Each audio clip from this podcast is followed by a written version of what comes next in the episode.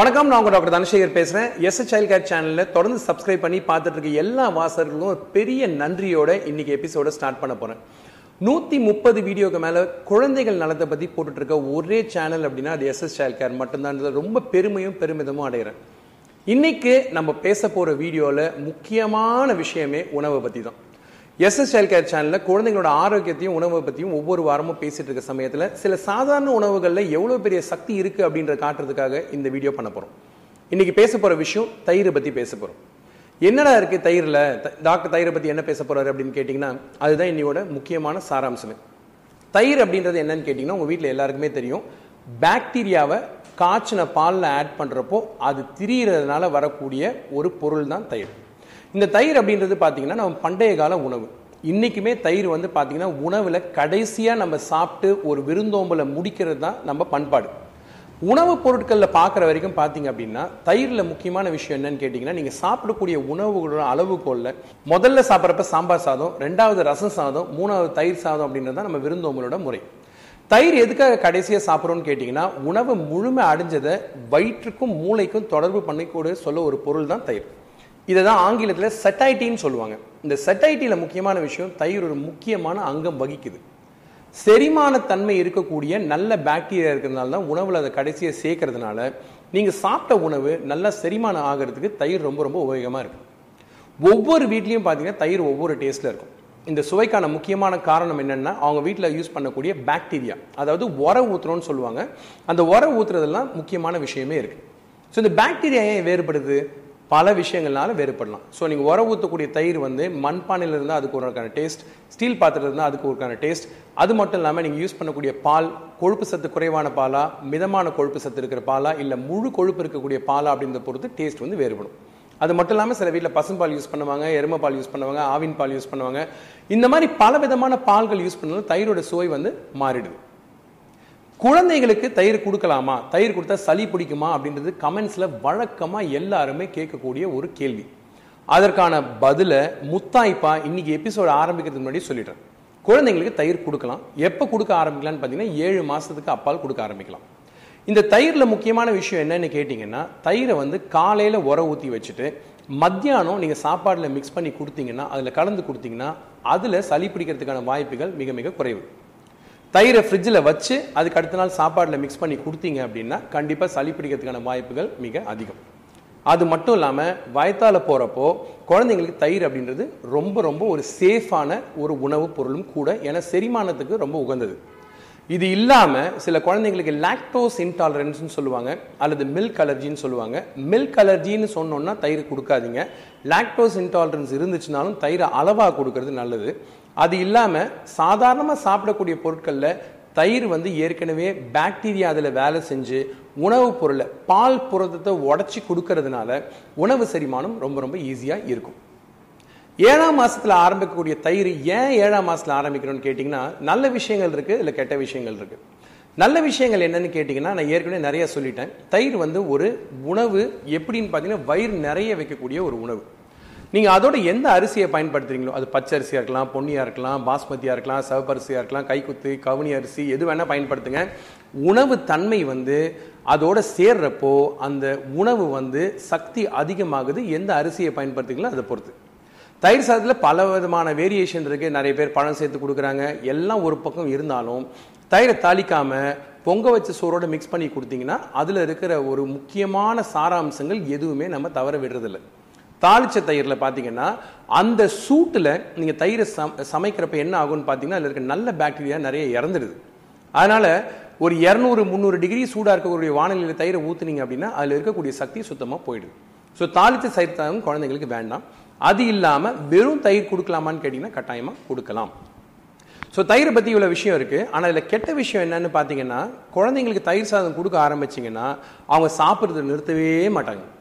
அது என்ன காரணம்னு கேட்டிங்கன்னா தயிர் வந்து நல்ல திடமான உணவாக இருக்கிறது மட்டுமல்லாமல் வயிறு நிறையக்கூடிய உணவு. ஆங்கிலத்தில் இந்த உணவு என்ன சொல்லணும்னு கேட்டிங்கன்னா கம்ஃபர்ட் ஃபுட்டுன்னு சொல்லுவாங்க.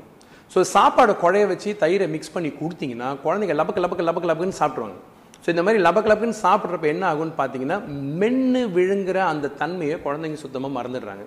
ஸோ இதனால தான் தயிர் சாதத்தை ஆரம்ப காலத்தில் கொஞ்சமாக அறிமுகப்படுத்துங்கன்னு நான் எல்லா தடவையும் சொல்கிறேன் இதெல்லாம் விட முக்கியமான விஷயம் என்னென்னா தயிர் மட்டும் தனியாக கொடுக்கறதுல நிறைய விஷயங்கள் நிறைய நல்ல விஷயங்கள் இருக்குது இந்த மாதிரி கொடுக்கறதுனால என்ன ஆகும்னு பார்த்தீங்கன்னா தயிரோட மருத்துவ குணங்கள் நல்லாவே இருக்கும். ஸோ தயிர் வீட்டில் பண்ணுறது நல்லதா? கடையில் விற்கிற தயிர் நல்லதா அப்படின்னு கேட்டிங்கன்னா கட்டாயமாக வீட்டில் விற்கிற தயிர் தான் நல்லது. அதில் எந்த சந்தேகமும் கிடையாது. அதுக்காக தான் நான் தயிரை வந்து இன்றைக்கி ஆக்சுவலாக ஒரு மண்பானையில் உங்கள் முன்னாடி வச்சுருக்கேன். இந்த தயிரில் வந்து முக்கியமான விஷயம் என்னன்னு கேட்டிங்கன்னா இந்த மண்பானையில் இருக்கக்கூடிய சிறு சிறு ஓட்டைகள் வழியாக காற்றும் நீரும் உள்ளே போகிறதுனால அந்த தயிரில் இருக்கக்கூடிய சக்தி இன்னும் அதிகமாகுது. தயிரோட மருத்துவ குணங்களை நம்ம பார்த்து பேசிகிட்டு இருக்க சமயத்தில் நம்ம இதை பற்றி பேசிக்கிட்டே இருக்கலாம்னு சொல்லுவேன். ஏன்னா தயிரில் இருக்கக்கூடிய முக்கியமான விஷயங்கள்ல ஆங்கிலத்தில் ரெண்டு விஷயம் இருக்குது மொதல் விஷயம் வே புரோட்டீன்னு சொல்லுவோம். இந்த வே புரோட்டீன் ரொம்ப முக்கியம். எதுக்கு அப்படின்னு கேட்டிங்கன்னா உங்கள் உடலில் இருக்கக்கூடிய தசைகள் மசில்ஸ் அதிகமாகவும் பெருகவும் குழந்தைங்க வளரவும் இந்த வே ப்ரோட்டீன் மிக முக்கியம்.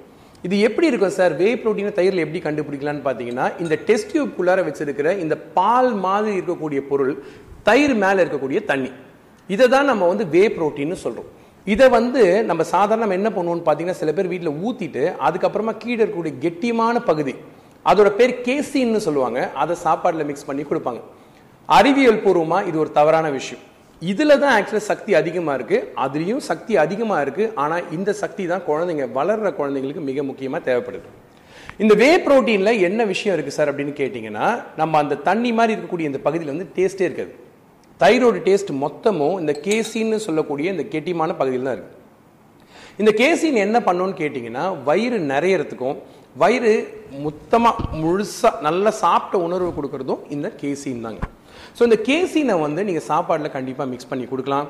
இதையும் குடிக்க கொடுக்கலாம். இது ரொம்ப வேகமாக செரிமானமாகி உடம்புக்குள்ளார போகிறதுனால இந்த வே ப்ரோட்டீன் தான் என்னுடைய ஃபர்ஸ்ட் சாய்ஸ் ரெண்டாவது சாய்ஸ் தான் இந்த கேசின் ஸோ இந்த தயிரை இப்படி தான் கொடுக்கணும் அப்படின்னு கேட்டிங்கன்னா நான் சொன்ன மாதிரி காலையில் உர ஊற்றி வச்சுட்டு மத்தியானம் சாப்பாட்டில் மிக்ஸ் பண்ணி கொடுங்க. சாயந்தரம் ஒரு நாலு மணி அஞ்சு மணிக்கு குழந்தைங்களுக்கு வந்து ஸ்நாக்ஸ் எதுவும் இல்லை.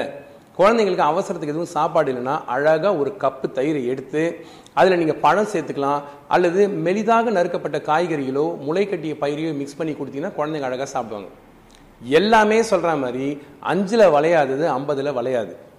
அஞ்சாம் மாதம் சாப்பாடுக்கு உகந்த வயசு இல்லை ஏழாம் மாதம் தயிருக்கு உகந்த வயசு இப்போ ஆரம்பிச்சிங்கன்னா ஒரு வயசுக்கு அப்புறமா ரெண்டு விஷயம் நடக்கலாம். ஒன்று தயிர் சாதமே குழந்தை சாப்பிட்றத தவிர்க்கலாம்.